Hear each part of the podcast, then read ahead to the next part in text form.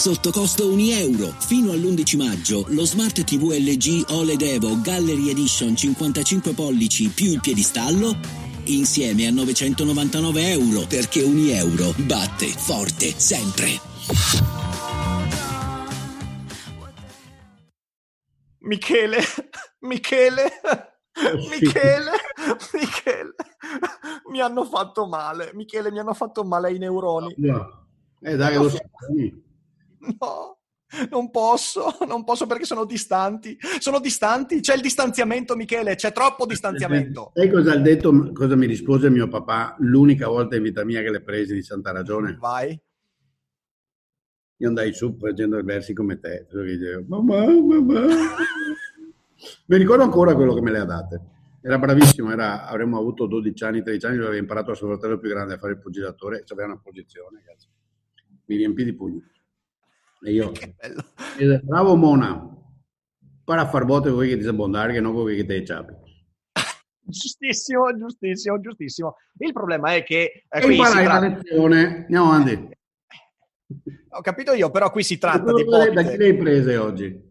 Oggi le ho prese da una folla di persone che probabilmente non hanno studiato analisi logica del testo a scuola, perché ormai non si fa più e quindi non capiscono che scazzo c'è scritto. Perché, allora, vedi, eh, oggi è la giornata dei navigli, non so se hai seguito un po' la vicenda, ma insomma, ieri si è cominciato a riaprire le attività nei navigli e quindi la gente si è un po' fatta coraggio, è uscita in strada e forse con un po' troppa veemenza hanno affollato, tra virgolette, i navigli. E allora Repubblica cosa ha fatto? Ha fatto un articolo mostrando delle foto e dei video che sembravano mostrare dei navigli sovraffollati, cioè nel senso sembrava che ci fossero una densità da città indiana, cioè Mumbai in confronto è un deserto. Ok, e vedi queste foto con tutta la gente appiccicatissima, poi con gli stronzi in giro senza mascherina, gente che va in giro, baci a bracci, vabbè, quelli, quelli eh, sono, sono nel conto da saldare. E però a un certo punto io scopro, bazzicando un po' su internet, perché io conosco bene i navigli, ok? Mi parevano delle foto un po' strane. Così ho bazzicato un po' su Google e su internet e ho scoperto che in realtà lì hanno utilizzato dei teleobiettivi che hanno letteralmente schiacciato la scena, perché per chi non si, eh, non si Certo, intendesse di fotografia... Ma questa polemica è già uscita alcune settimane fa, no? Eh, In piena, in piena prigionia totale, qualche giornale pubblicava foto, non mi ricordo se di Napoli, esatto. dicendo ma guardate lì come sono assiepati, poi qualcuno commentava no ma aspetta, ma è un giochetto di schiacciamento, la gente è distante. Infatti, ma è successo anche in. Germania. C'è un bellissimo articolo danese, che peraltro io metto il link sotto in descrizione, che mostra delle foto e poi spiega anche, vabbè, per chi non conosce il danese, tranquilli, fate Google Translator e ci siete senza grossi problemi. E, e- e cos'è? Io ho scoperto sta cosa, ho scoperto che c'è una, una- una distorta prospettiva e quindi ho scritto un post. E ho scritto un post dicendo nessuno eh, va in giro a dire che bisogna sembrarsi, bisogna affollare, bisogna non mettere la mascherina, però qui c'è un'evidente manipolazione mediatica per far percepire alle persone qualcosa che non è, ovvero che c'è un sovraffollamento. E io ho messo a confronto due foto, per chi sta vedendo il video le sto mostrando qui a Ah, schermo. prima, sì, sì, Eh, sì, eh, eh, sì, le sto facendo vedere, per chi ascolta il podcast recuperate il post su è Facebook. successo? Perché io È successo? non- Allora, le due foto sono due foto prese in momenti diversi. Una è la foto di Repubblica e l'altra è una foto del naviglio più o meno all'alba, ok? Non c'è nessuno in giro. E sono stato raggiunto da un'orda di rincoglioniti che hanno cominciato a insultare, a dire cose assurde, a darmi del complottista, di tutto e di più, ok? E io a un certo punto ho capito cosa è successo. Michele, tieniti forte perché questa è dura da digerire, è dura. Nonostante il post sia chiarissimo, e io che sono molto autocritico sono andato a rileggermelo per capire se avevo scritto le cose chiaramente, sì l'ho fatto, nonostante questo, la gente ha capito che io stessi in realtà dicendo che il naviglio era deserto come si vede nella seconda foto e non sovraffollato. Oh cazzo, Michele, quando me ne sono reso conto, mi sono cadute tutte le appendici del mio corpo. Perché Cosa vuoi è- discutere oggi di cognitive bias di nuovo? Ma io non, io non so, io, nell'epoca del cognitive bias, la gente... Allora te ne do anch'io, te ne do anch'io un paio di esempi. Sì, ok, vai. Esempi, Dai, sei arrabbiato. Mi è appena arrivato, sai che ho fatto questo dibattito con questo tal Marco Mori. Ah, sì, sì, sì, sì. E devo dire, è ignorante tanto quanto il classico sovranista, oppure siccome all'occhio ce l'aveva vivace, al contrario di, Conditi e, e Mosler e compagnia. No, con l'occhio di queste... Mamma! Oh, ma perché tu no, smettila, smettila. Ma perché tutti mi dici che ho la testa grande? Ma no, caro, che non ti hai la testa grande, te che testa è normale. Vabbè, mamma. Tony, come togli le patate? E dove metto, mamma? Ma nel capello no? Io mi dissocio, io mi dissocio. Anche se non siamo su Twitch. Hai imparato che avrò avuto otto anni. Cosa c'è? Dai, dai. Bene, e quindi con Mori. Con Mori. italiano? allora, questo qua che invece mi sembra più, più acuto e quindi più malefico, più in malafede, caro Marco Mori, sì, perché sa che racconta balle, si inventa uh-huh. scemenze giuridiche, devo dire banalissime, cioè io non sono un grande giurista, un pochino come sai, specialmente di diritto costituzionale, credo di conoscerlo, però insomma, uh, no, non è che mi dice delle corbellerie ridicole sulla Costituzione e la giurisprudenza costituzionale, poi gliela citi e non ti risponde, vabbè, mm. beata malafede. Comunque, arrivano i suoi a fare commenti e niente, non sono riuscito a evitare questa. Uno scrive, dice davvero uh, alcuni in Italia non sono, non sono ricchi perché il valore di ciò che producono è basso? Dice questo signore, stranamente quello che produco non trova acquirenti da dieci anni. Dice questo perché il potere degli acquisti, il potere d'acquisto degli stipendi è rimasto quello di vent'anni fa. Oh! Ma non che veniva il dubbio sto qua che io produce merda. no, no, non gli passa neanche... Capisci cos'è il cognitive bias? Neanche per l'anticamera del cervello. vendere le sue cianfrusaglie, la sua robaccia, che, che cazzo ne so, magari sarà anche roba bella, ma magari la produce a tre volte il costo del, del concorrente. E, e, pensa che perché il potere d'acquisto uh, è, è, è, basso, non si rende conto che il potere d'acquisto in giro c'è, infatti la gente si compra. Certo No, guarda che bel certo. microfono certo. che c'ha. Che c'ha oh, spettacolare, spettacolare. Sì, sì, sì. È... All'epoca il cognitive bias non si può fare niente. Eh, però questo, questo, non far niente, devo dire che ogni tanto io sono una persona calma, tranquilla, pacata, è, veramente difficile farmi arrabbiare, però stamattina mi hanno fatto incazzare, infatti ho risposto veramente male ad alcuni. Perché, sì, no, perché, perché ma veramente... Cioè... Sai, anche io delle volte rispondo male, ma non perché mi incazzo, mi fanno un senso di pietà questi soggetti, non lo so mi è piaciuto molto oggi, il tuo eufemismo. personale, mi sa, perché mi, hai aper- mi rendo conto che con la tua eh, mi, hai, mi, hai, mi hai sturato. T'ho triggerato, t'ho triggerato. Mi hai triggerato, ma, ma, ma, andiamo sullo spleen personale, vai, vai. Insomma, cosa gli hai detto? Tanto non avranno capito. Ma guarda, in realtà io inizialmente, inizialmente non capivo io, cioè inizialmente non ho capito io il loro fraintendimento, semplicemente perché non... No, quando poi l'ho capito, mi sono fatto 10.000 esami di autocoscienza. Ho detto: no, cioè, è impossibile. Non, non, è possibile che sia così. E invece era veramente così. Infatti, poi a un certo punto ho scritto anche un post, eh, perché anche queste sono cose belle da raccontare. Ho scritto un post in cui ho spiegato qual era la natura della mia denuncia, ok? E il commento più divertente, allora in quel post io scrivo a un certo punto, perché guardate, ricordiamoci che la fotografia non è la realtà, così come la mappa non è il territorio. E la risposta più bella è di un certo Christian che mi scrive: Ah, e l'affermazione che la fotografia non è la realtà è pericolosamente simile a quella che ho ricevuto dai negazionisti dell'allunaggio nell'agghiacciante gruppo, eccetera, eccetera, quando condivisi con loro l'album completo di foto della missione Apollo 11. Cioè, questa, nella mente di questa persona, il fatto che io dica un principio basilare dell'epistemologia, la fotografia non è la realtà, l'immagine non è il mondo, per lui è segnale del fatto che in realtà io potrei star mettendo in uh, dubbio le immagini dell'allunaggio. Cioè, tu renditi conto, mi hanno praticamente dato del terrapiattista complottista, Michele. Ma ci rendiamo conto?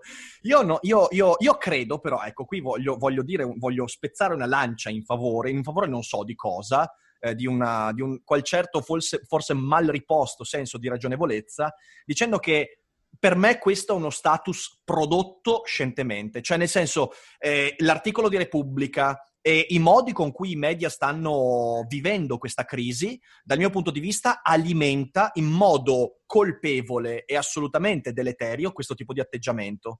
Eh, perché ho visto persone anche che ritengo abbastanza ragionevoli prendere delle posizioni, soprattutto negli ultimi giorni, totalmente folli e, e, e fuori da qualsiasi grazia di Dio. Eh, sono, sono, sono, sono, preoccupato perché quello che dici tu non c'è soluzione. Eh? mi può star bene quando ho a che fare con un terrapiattista, un complottista. Mi preoccupa quando invece ho a che fare con persone che ritenevo ragionevoli. Eh, guarda, cioè, non so, se vuoi che andiamo sul serio, io la mia opinione è semplice, ne vedo di tutti i colori. Uh, è continua, cioè gli esempi si moltiplicano, capisci? C'è uno che mi scrive e mi manda ah, con un tono saputello, poi sparisce ovviamente, ma ti riempiono, i dati della, dell'infezione della mortalità in Norvegia, Svezia, Finlandia mm-hmm. e Danimarca, per mostrarmi che la strategia svedese non dice niente, ovviamente questo tono saputello, il suo segnale è ovviamente gli svedesi sono i criminali. Certo. Capisci? Eh, questo non si rende conto del, del, problema di cognitive bias, no? E cioè che eh, il confronto non lo puoi fare scegliendoti tu i campioni, perché non confronti la Svezia con l'Italia, la Germania, l'Olanda, eccetera, eccetera. Uh, e soprattutto perché non metti in conto la differenza nella perdita di reddito, di qualità della vita, di libertà, di piacere di vita dei, degli svedesi, eccetera, eccetera. Certo. Non riuscivano, non mettevano neanche in conto le differenze di popolazione. La popolazione della Svezia è il doppio sia di quella danese che di quella norvegese. E nel caso, vabbè, non importa, non voglio fare l'elenco, capisci? Certo, certo. E, e, è così. È, più forte è la circostanza in cui le tue emozioni, i tuoi sentimenti, proprio le tue emozioni, le tue paure o desideri istintivi vogliono che il mondo sia ciò che il mondo non è, più, eh, questo lo sappiamo no? da, da, da, letteratura scientifica, più scatta il meccanismo di selezione delle informazioni. Questa cosa che sapevamo dalla letteratura, non avevamo mai vissuta, ecco, io non avevo mai vissuto una, un'epidemia di questo tipo. Mi ricordavo, però ero troppo giovane, non ci badavo, infatti ricordo che e poi era un po' ristretta la zona del sud. Le, tu non c'eri, c'è stata un'epidemia di colera uh-huh. in Italia negli anni 70, metà, prima metà anni 70, ma era ristretta tra la Puglia, la Campania, Bari e Napoli, Napoli soprattutto. e anche lì però aveva, aveva scatenato paura, però sai, qui c'è un enorme, c'è tutto, no? C'è l'internet, la televisione, le immagini, cioè, c'è tutto. Cioè, cioè, cioè, quindi se sei uno ipocondriaco, uh, che non ha fiducia negli altri, con paure recondite eh, di salute, di morte, eccetera, eccetera, e sei attaccato alla televisione, renditi conto. Sì, sì, non, non hai, non hai d'uscita. Mi fanno un po' tristezza da un lato, mi fanno rabbia dall'altro perché con le, con le loro decisioni inconsulte uh, rovinano la vita a tutti, anche, anche a se stessi. Ma sai, sono uguali a quelli che hanno votato Salvini o hanno votato 5 certo, Stelle. Certo, però poi vedi, eh, eh poi ecco, succede una cosa. Commenteranno arroganti. Mamma mia, eh, incredibile. Boldrin e Dufer, siete due non so cosa, no? Però invece, poveretti, è così, no? Cioè... Sì, sì, sì, sì. Sai, eh, eh, io questo, questo, lo posso, io fino a lì io posso anche capire, cioè so che c'è una parte di pubblico che in un momento di crisi magari cresce anche un po', che è totalmente impermeabile a ragionamenti, a dialoghi e via dicendo. Però poi io mi spavento quando sento le parole di Beppe Sala. Perché io, dopo questa vicenda, ho mandato un tweet a Beppe. Per definizione, uno è un, il politicante ormai è un figlio di Mignota o figlia di Mignota. Ok, proprio così, con tutto il rispetto per le mignotte che, che, che, che cui stile di vita io apprezzo, ok, però la, la tradizione è, è, è, dire cose cattive utilizzando quella parola, bisogna, bisogna, dire figlio di prete o figlio di monaca, è più adeguato, no? Uh, eh, sì, personalmente mi sembrerebbe figlio di, di, di, di so, politicante, sì, ecco, sì. Eh, i quali hanno le caratteristiche proprio umane, eh, caratteriali, psicologiche, di riuscire a mentire per ricevere il plauso altrui di riuscire a dire tutto ciò che loro percepiscono che la sala di fronte uh, o la loro audience ha bisogno. È un tipo umano che questo incontrato tantissime volte, a cui chiaramente né tu né io apparteniamo e grazie a Dio anche una fetta minoritaria di persone non appartiene e fanno parte della community in cui ci muoviamo, no? forse della nostra echo chamber.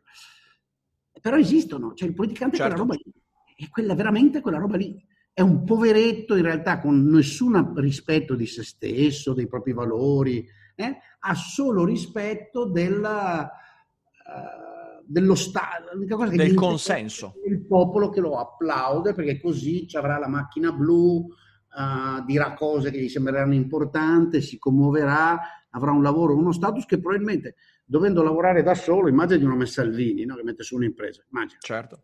No, è impossibile, è impossibile. Sai, eh, eh, delinei, un, un, delinei un, un, um, un, orizzonte veramente sconfortante perché quello che stai dicendo di fatto è che... Ormai l'ho accettato da vent'anni, tesoro mio. Se posso sì, no, è... la mia testimonianza questa è. Vorrei, cioè, vorrei, vorrei, esplicitarlo per chi ci ascolta, per far capire la gravità. Cioè, lo scenario che tu delinei è che la politica eh, è anormale quando ragionevole ed è tendente sempre inevitabilmente alla, eh, a, a, questo tipo di atteggiamento. Perché io, Beppe Sala, credo sinceramente, ho seguito un po' quello che ha fatto, credo fra i politicanti che ho visto è uno fra i meno peggio, cioè nel senso fra quello che ha fatto, quello che ho visto. Sì, poi. Sì, per carità, e, ognuno e sentire... ogni tanto gli scappa, ma prima tutti mi dicono ma perché ce l'hai con Calenda? Ma poverino, cioè, è molto meno peggio di, di, di, di Salvini però cosa c'entra? Cioè anche lui soffre di questo problema, è fondamentalmente insicuro di se stesso, infatti uno che ha sempre bisogno di raccontarti quanto grande manager è stato. Mm-hmm. Sì, sì, eh, questo, questo, sicuramente, però io avrei bisogno, infatti io lo lancio anche qua l'appello, l'ho lanciato su Twitter, non so se riceverò risposta, però io ho, ho, taggato proprio Sala per chiedergli una cosa molto semplice. Adesso lui ha lanciato questo ultimatum, ok? Milanesi, se non fate i bravi, chiudo di nuovo i navigli. Peraltro, lui apre i navigli, dice ai milanesi di non andare ai navigli, se no chiude i navigli. Cioè, nel senso, siamo veramente incredibile. Però, al netto di questo, che fa un po' ridere, io vorrei proprio dire, ma la decisione di dare questo ultimatum è basata su dei dati? Cioè, per esempio, esempio, non so, il comune di Milano ha stabilito che sui navigli o in alcune zone deve esserci un massimo di densità di popolazione di questo tipo e hanno attestato che in questi giorni la densità è aumentata ed è andata oltre il limite. Perciò ci sono delle misure. Quindi vorrei sapere se c'è questo o se invece, come sospetto, come vedo, L'ultimatum, questo video, è soltanto dato dalla reazione a questi titoloni di giornali di Repubblica e dalla ovviamente reazione popolare, perché a me questa cosa spaventa, perché tu significa che hai un concatenamento, come avrebbe detto Deleuze, totalmente schizofrenico. Hai il giornale che va a manipolare delle foto per dare una percezione hai l'opinione pubblica che non sa un cazzo di questo meccanismo e magari lo sa ma se ne sbatte e reagisce emotivamente a questo meccanismo e quindi hai il, l'opinione pubblica che urlando arriva a Beppe Sala. Beppe Sala dà l'ultimatum, ma ovviamente non risolve il problema, quindi aumenta la questione perché i media saranno ancora più incentivati domani a fare quel tipo di azione. E allora Michele, mi chiedo, ma veramente perché non siamo già andati in Madagascar? Almeno lì c'hanno i cannibali, non i rincoglioniti, e il tuo pericolo è quello di essere divorato, ma almeno poi diventi concime per le piante, non diventi carne da macello di questa politica, che non è più neanche politica, ma è soltanto, di nuovo, è un gioco al massacro, un gioco al massacro vero. cioè... È così. E, e tra l'altro tieni conto che in questa cosa, no? in questa cosa uh, che sta succedendo adesso, a questo punto c'è platealmente, l'abbiamo già detto, io l'ho già detto e lo ripeto, no? un convergere di intenzioni, di desideri. Perché la stessa... Me- qui sì, cioè, diventa, suono molto, suonerò molto libertario, ti troverai addirittura la tua amica Rand Uh, che bello, me la sto rileggendo in questi giorni. Va ecco, bene in questi non giorni. farlo, non farlo perché... no, ma perché? Perché eh, occorre separare la, la, il livello personale esistenziale no? certo. Dalla, dall'analisi sociale. Eh, e quindi sì, cioè costoro che oggi approfittano di questa cosa per rifinanziare per l'ennesima volta l'Italia, per cercare di mettere i finanziamenti, alle, allora fai fallire le imprese perché ordini no, un lockdown mostruoso, uh-huh. uh, perché c'è un elemento, pensa, pensa alla follia di questi, no? pensa alla follia di questi sinistri e destri, ma in questo caso sono i sinistri al, al potere l'intera teoria no, del ruolo dello Stato nell'economia si fonda, si fonda, si fonda fondamentalmente su un principio uh, assicurativo o sostitutivo quando c'è un'inefficienza di mercato. Allora, il secondo caso è quello, se vuoi, dell'inquinamento. No? Siccome mm-hmm. l'inquinamento è una cosa che tutti facciamo spontaneamente, è un'esternalità, ma nessuno si sforza di ridurlo, perché intanto cosa importa? Sono, sono io da solo a, e, e, non conta e tanto tutti gli altri inquinano, hai bisogno di un'azione collettiva, cioè occorre che ci tassiamo collettivamente in modo che tutti riduciamo un attimo uh, la nostra attività inquinante perché il prezzo cresce, perché veniamo tassati, certo, più veniamo, più veniamo tassati. E questa è l'idea, questo lo deve fare lo Stato, un organismo pubblico, insomma, potere politico perché deve agire in nome dell'interesse collettivo che invece ogni singolo individuo non riuscirebbe a internalizzare. E boh, e ci sta. E poi c'è l'altro grande argomento che dice, siccome nella vita di una nazione eh, succedono dei casini, avvengono degli shock, ci sono dei disastri sia personali che collettivi uh-huh. e, e, questi uh, i singoli individui, anche i mercati, in alcuni casi non riescono a assicurarli, particolarmente quelli catastrofici come come, come il terremoto, come eh, l'epidemia. Tsunami e come l'epidemia. No? Allora, nel caso epidemico dello tsunami, hai bisogno di un intervento pubblico collettivo in cui fondamentalmente ti indebiti col futuro per tirare su le cose adesso e le dai in modo che la gente riaggiusti. Bene. Allora, guarda cosa sta succedendo.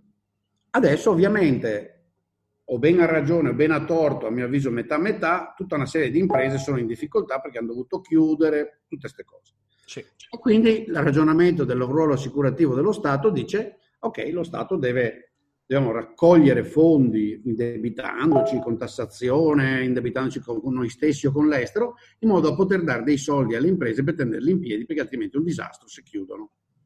Oh, cosa si stanno inventando al governo? Sì, noi vi diamo i finanziamenti, ma vogliamo darveli, che quindi devono, vogliamo darveli entrando in quota capitale. Sì, sì, ho visto, ho visto. E quindi mettendo, mettendo, i nostri, quindi capisci, approfittiamo della vostra debolezza fondamentalmente, causata da un evento esterno a voi.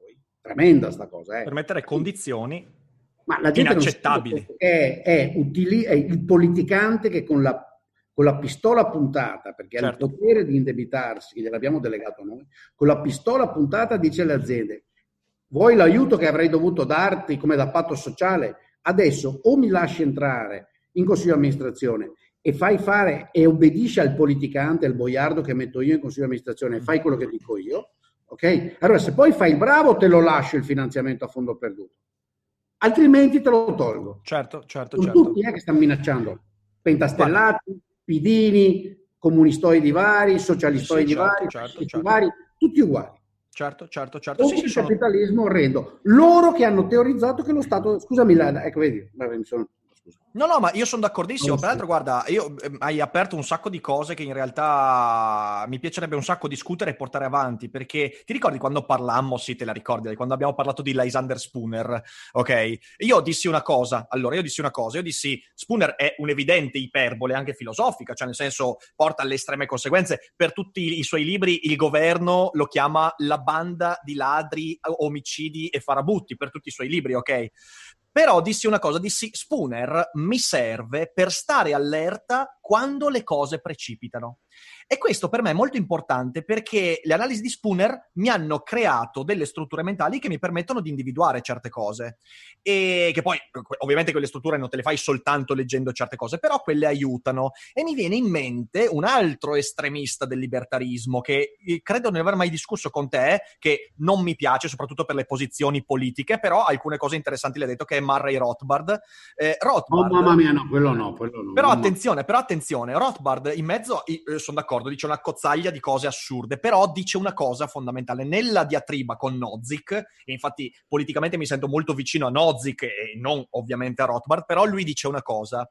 Attento Nozick, perché per come è costruito lo Stato, è inevitabile che qualsiasi teoria di Stato ultraminimo che tu pensi, come assicurazione sociale, eccetera, eccetera, prima o poi sfrutterà un qualsiasi modello di crisi per ampliare sempre un po' di più la propria influenza. Cioè lui dice il modello nozichiano di Stato ultraminimo sbaglia su un elemento che non tiene conto del consenso e dell'opinione pubblica, che fa invece sempre il paio con l'irrazionalità, con la paura, che in un momento di crisi va a delegare sempre inevitabilmente antropologicamente il potere a chi poi è all'interno dello Stato. Noi stiamo vedendo questo, noi stiamo vedendo che c'è una classe politica eh, che non stiamo qua, secondo me, a disquisire fra le buone e le cattive intenzioni. Su Sala sono abbastanza convinto che abbia delle ottime intenzioni, solo che non capisce quello che sta succedendo, altri invece hanno cattive intenzioni, però al netto delle intenzioni, la struttura del, eh, de- della politica e dello Stato è costruita per rosicchiare sempre di più, inevitabilmente,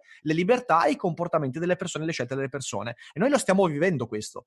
E- ed, è, ed è preoccupante perché poi, ripeto, vengo invaso da orde di minions che mi scrivono eh, che Sala in realtà eh, alcuni hanno giustificato Repubblica dicendomi ma guarda che Sala ha mandato l'ultimatum cioè nella mente di queste persone eh, il suggello della verità ce l'ha Sala.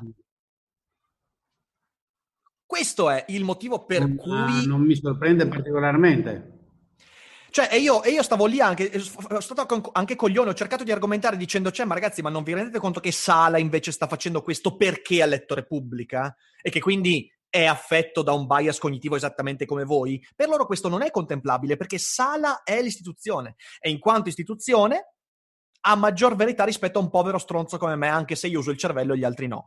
E questa cosa qua eh, viene espressa anche da persone ragionevoli. E, e, e, quindi, e, quindi, sì, mi sto rileggendo Ayn Rand in questo momento perché mi sta facendo bene con quello che sta accadendo, Michele. Ma sì, solo che bisogna stare attenti alla, al fatto di trasformare questa osservazione. Però capisci, il fatto che lo Stato sia sempre e comunque, cioè il potere politico sia sempre stato in mano a persone che hanno cercato di utilizzarlo a proprio fine, è un'antichissima osservazione. Okay? Certo. certo. non dobbiamo a, a Rothbard.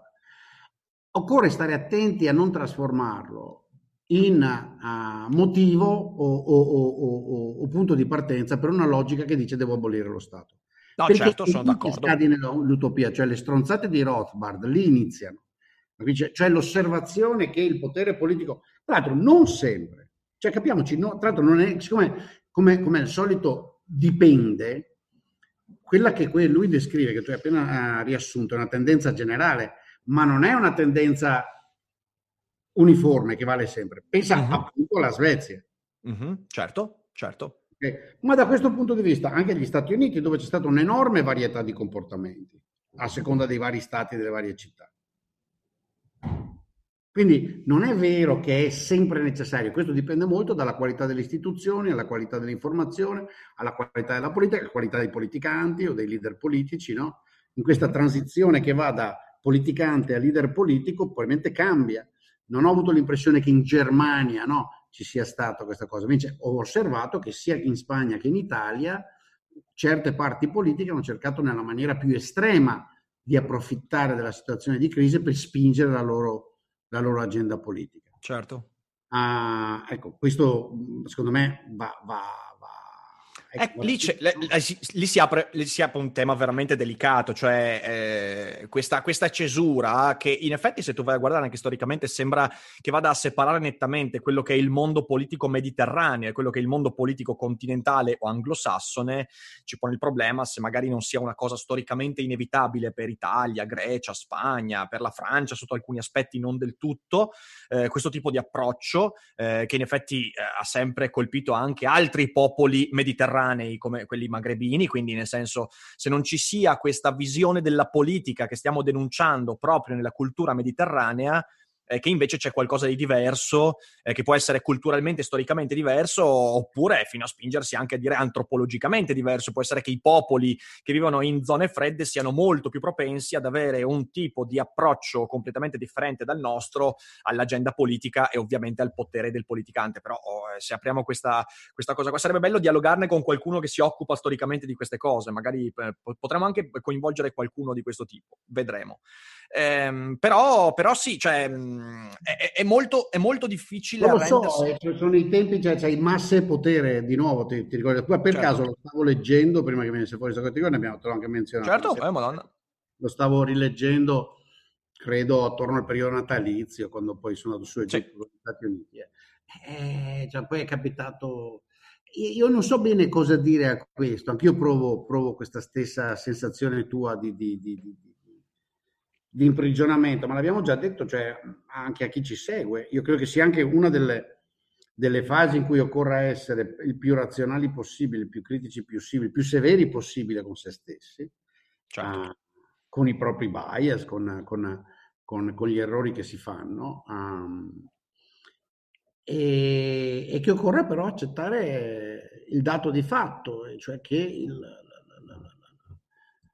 il tremebondo, il, l'individuo debole che cerca nel potere la, la risposta alle sue paure è una costante universale ed è, ed è maggioritaria. Sì. Poi sai, ci sono anche i tonti, ecco, proprio oggi uno mi ha scritto con un tono così interessato e curioso, no? uh, da quello che ho guardato poi un ragazzo, avrà 25-26 anni, neolaureato magistrale, credo bravetto, eccetera, e ti ho detto vorrei leggerti letteralmente la frase. Vai. Perché dov'è che, dov'è che ce l'avevo qua? E mi dice la frase iniziale. Scusi il disturbo.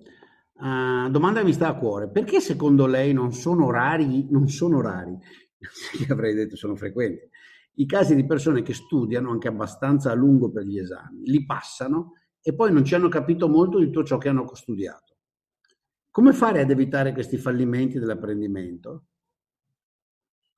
E la risposta è perché i tonti esistono. I tonti esiste. sì, cioè dopo 40 anni gli ho fatto l'elenco dice ma no, ma forse eh, lei è molto americano. No, non sono molto americano. Guarda, ho insegnato, gli ho fatto l'elenco, mi sono messo lì a pensare. Ho insegnato in Stati Uniti, Spagna, Cina, Francia, Argentina, Colombia, Giappone, Australia, Italia, Polonia, United Kingdom, Russia, Portogallo, Germania, Svezia, Taiwan, Hong Kong, India. Magari corsi brevi in alcuni posti di, di visiting di due o tre settimane, però li ho visti e le difficoltà cognitive sono, sono diffuse, cioè non è per caso che poi alla fine al top della ricerca, delle professioni, eh, c'è sempre poca gente eh, in percentuale, perché è un fatto obiettivo. Le cose difficili, questo qua, riuscire a gestire questa pandemia dicendosi, beh, alla fine, hai capito, dopo, dopo, due mesi che ci lavorano, tre mesi che ci lavorano, è chiaro che tra mascherina, lavarmi le mani alla faccia, tenere la distanza, ok? E non stare lì a leccare i tavoli o del, del, del, del buffet o del, o del, bar, ok? Ed evitare i posti chiusi con pessima aerazione, probabilmente risolvo il 95%, più tenere i, i vulnerabili. Cioè, questa cosa che è facilissima, no? Se ci pensi è facilissima, richiede solo un po' di disciplina e un po' di, di, di sforzo mentale. È tuttora non accettata. Certo. Eh sì, perché poi si, si, si sfrutta, perché de- la mentalità che denunciavamo, cioè il fatto di dire, bene, sfrutto la crisi per eh, aggiornare, rafforzare la mia agenda politica, in realtà si riflette nel bisogno di molte persone eh, di, di, avere il capoforte, sempre, di questo abbiamo già parlato tante volte, quindi insomma... È che poi, sai, eh, quasi quasi invidio chi poteva dire che cavolo, il capoforte è, che ne so, Maduro, ok, o Chavez. No, qui capoforte sono Sala, Conte, Fontana, a sto punto, a sto punto a questo punto fra l'avere una dittatura di Conte, Giuseppe, Giuseppe Conte, Sala e via dicendo, preferirei avere la dittatura di Chavez e Maduro. Almeno avrei la giustificazione per, per darmi alla macchia, ma vabbè, eh, perché, perché, non c'è neanche, con questa gente qua non c'è neanche la giustificazione per dire adesso, come dice Junger, passo al bosco. non puoi neanche passare al bosco. No, no, puoi... no, beh, quelle vecchie idee, sì, dell'io mi isolo, beh, quella grande, come si chiama? l'americano Massachusetts. Toro. Un periodo molto di moda. Chi? Toro. Toro, esattamente, no. Tutta eh, quella, anche quella mitologia un po' ultra individualista. Occorre stare tra gli umani perché, perché fondamentalmente non c'è scampo a livello di massa, sta, cercare di selezionarseli, starci cautamente e accettare che la grande maggioranza degli umani così è e quindi sono pericolosi anche per te. Um... Sì, sì, è, è, vero, è vero, è vero. Bisogna però, credo, avere sempre cognizione dell'impatto che questo, che questo, ha sulla tua vita. Cioè, nel senso, bisogna comunque usare tutte le armi a disposizione affinché questa tendenza non vada a trasformare anche te. E questa è la cosa veramente difficile. Eh? Perché io questa mattina, quando mi sono, sono uscito dai gangheri, mi sono avvicinato alla loro condizione. Cioè, nel senso, eh, mi sono reso conto di questa cosa. Per esempio, ho risposto male ad alcune persone che magari non lo meritavano. E, e, quindi mi sono fermato e ho detto aspetta un attimo, vedi quanto è facile. È facile, perché se tu ti incazzi, ti arrabbi e segui quella scia lì, diventi anche cognitivamente un po' peggiore. E, e, credo che, e, credo che, la divisione che si sta producendo eh, da, eh, da, parte di media e politica in questo momento sia la cosa più pericolosa che stiamo vivendo, perché su internet e non solo su internet si scatenano delle polemiche, degli scontri che non avrebbero ragione di esistere eh, se mantenessimo un po' più il controllo. Eh, quindi, quindi, io dalla, da, da questa mattina traggo questa lezione. Quando mi sono incazzato, quando ho cominciato a insultare le persone, sono diventato un po' peggiore. Non è una buona cosa. No, no, ma, ma io guarda, a parte lo ridico per l'ennesima volta, questa cosa, questa cosa di um, che chiamate insultare, che è diventato eh, questa Italia fighetta che non riesce a dire asino all'asino e, e vigliacco al vigliacco. No, no, no mi permetto. falso e tonto al tonto. Io cosa vuoi? Farò parte di un'altra generazione, ma... No, no, ma non intendo quello, eh, non intendo. No. Adesso non so se hai insultato a caso dicendo cose... No, no, no, no. No, no, intendo dire non è una cosa, eh, no, perché io, pur qua, anche quando mantengo la calma, se devo dare del rincoglionito a uno glielo dico. No, è che mi sono proprio scaldato stamattina. Cioè mi sono scaldato e mi sono reso eh, conto di aver... Mi sono saltati i nervi. Mi sono saltati i nervi. Cioè io le parole dure le uso, non ho problemi. Io do dell'asino anche divertendomi, do del rincoglionito anche divertendomi, anzi di solito mi diverto. Stamattina mi sono saltati i nervi e mi rendo conto che questo ha potere su di noi. E non è il fatto di insultare o meno, è il fatto proprio di perdere il controllo. Io questa mattina mh, mm, mh, ho passato due ore in cui mi sono reso conto che ho capito di meno quello che stava succedendo perché avevo, mi ero scaldato. E quella roba lì bisogna starci attenti, bisogna starci attenti perché magari se capita una volta a settimana ci può anche stare. Non bisogna che capiti una volta al giorno perché sennò te la vivi veramente male e perdi, perdi gran parte della tua capacità di lucidità. Eh, questa è una cosa importante, insomma. Che mi porto a casa dall'esperienza. Eh. Sai, un'altra cosa che a me viene da questo, che ormai è diventata una cosa costante, perché se qualcuno vuole avere speranza, ecco, c'è l'autodifesa collettiva, anche lì, no? Cioè, l'elemento libertario che a voi piace molto, eccetera, sottolinea quello. A me non pare il caso di sottolinearlo, quello mi pare il caso di praticarlo. Io credo di averlo praticato, ho praticato l'autodifesa personale. Certo, no? anch'io. Quando ho sentito necessario andarmene, me ne sono andato. Quando mi sono reso conto che tornare sarebbe stato un rischio e mi avrebbe umiliato, non sono tornato. Quando mi hanno insistito di tornare nel 92, gli ho detto grazie, troppo tardi, non ce le condizioni. Ho praticato l'autodifesa personale uh-huh. uh, da tutto questo. Uh, poi però la, l'elemento collettivo, cioè nella misura in cui hai a cuore, per mille ragioni, fossero anche solo intellettuali o emozionali, quello che vuoi, hai a cuore anche gli altri o la maniera in cui vivono gli altri oltre che te. Perché poi alla fine, lo vedo anche per me, puoi aver praticato l'autodifesa personale quanto vuoi, puoi esserti protetto quanto vuoi, poi vivi nel mondo e non solo in, Stati, in Italia, anche negli Stati Uniti, vedi delle cose che succedono, ti succedono attorno, ti influenzano. Penso all'incazzatura che io ho preso, per esempio, con i provvedimenti di restrizione della libertà presi dopo settembre 11, con il consenso di tutti, di nuovo negli Stati Uniti e anche lì. Certo siamo in un enorme altro caso di manipolazione della paura. 11 settembre. E anche lì totale unanimità del mondo politico occidentale. Tutti. La Hillary Clinton che appoggia le follie dei pazzi uh, del Pentagono, del Dipartimento di Stato. Mai scordarsela. Se c'era una ragione per la quale io non l'ho voluta votare, quella. Era quella, certo. Ok. Le follie che hanno fatto sugli aerei e poi la, la balla per andare in, in Iraq in cui ci sono caduto anch'io, ma non tanto perché io pensassi che c'erano i weapon of mass destruction, ma perché ingenuamente pensavo che si potesse provare l'esperimento di buttare giù Saddam okay, e andarsene.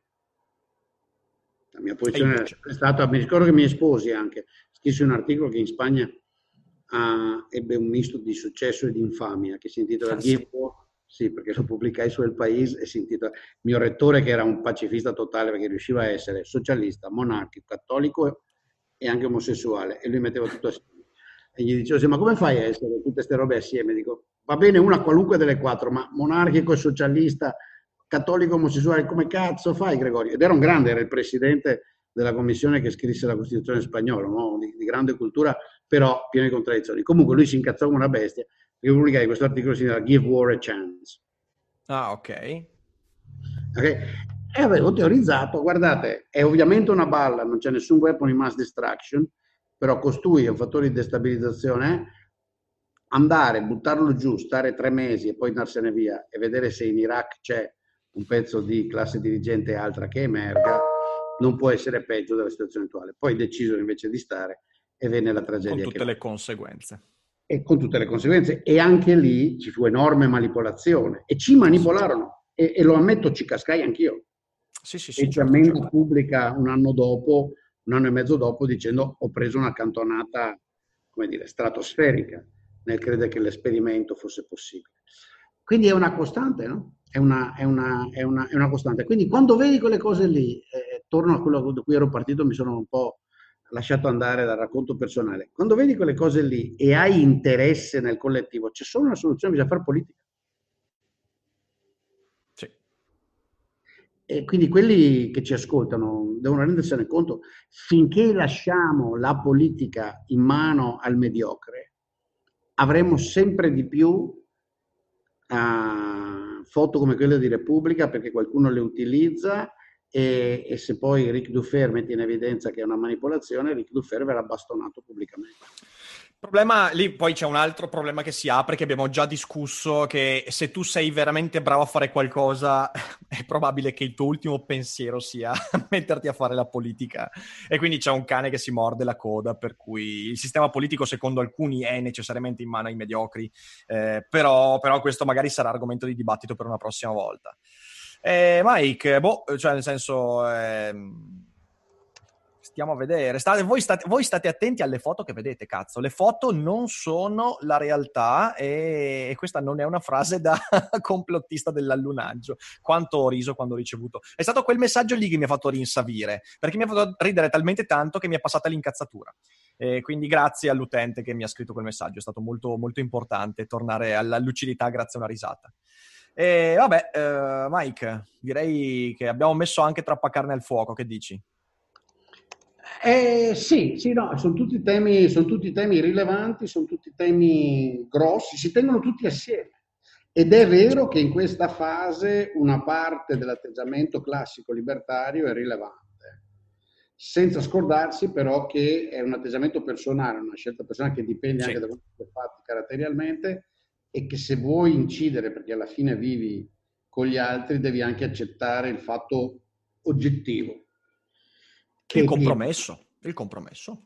Eh. Non, non, cioè, la realtà, cioè che, che, gli altri sono paurosi, cioè che gli sì, sì, certo. sono, che la gente preferisce che la tolleranza al rischio è diversa. Per, è tale che per moltissimo un livello di tolleranza al rischio bassissimo, no? Sì, sì, ma infatti guarda, io eh, questo lo, lo, dico da molto tempo, io il, il, testo che mi ha formato di più nella mia mh, prospettiva politica è stato Anarchia e Utopia di Nozick, a cui andrebbe aggiunto un capitolo proprio sui bias cognitivi. Un giorno dovremmo discuterne. Mm-hmm, sì, sì, ne ah, discutiamo. A livello astratto, perché lui ci prova, il problema è quello che non capisce è che crede di... Non, non ho mai capito se vuole avere una teoria positiva o normativa dello Stato, insomma... Ne parliamo una volta, ne parliamo. parliamo anche, anche su di me ha avuto una certa influenza Nozick.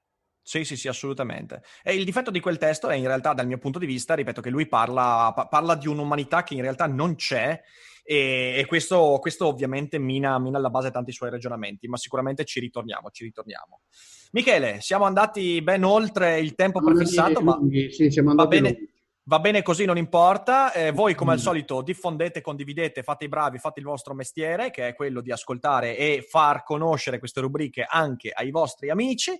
E noi ci risentiamo la prossima settimana e ovviamente... Sarò a St. Louis, quindi...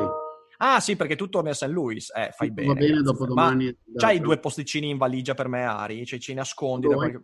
viaggio con parecchie valigie stavolta, se vi tagliate a pezzetti vi porto. che bello. È eh, molto, molto facile tagliarsi a pezzetti, peraltro. Vabbè, possiamo provarci, possiamo provarci. Intanto, grazie mille. Ci liofilizziamo, quella è una buona... una buona soluzione. Grazie Mike, grazie a tutti quanti e non dimenticate che non è tutto... Sempre più vero che non è noia tutto ciò che pensa. Ah, no, un'altra esatto. roba. È... quella roba lì, quella roba lì. Non è tutto ciao. che pensa. Ciao caro. ciao, ciao, ciao.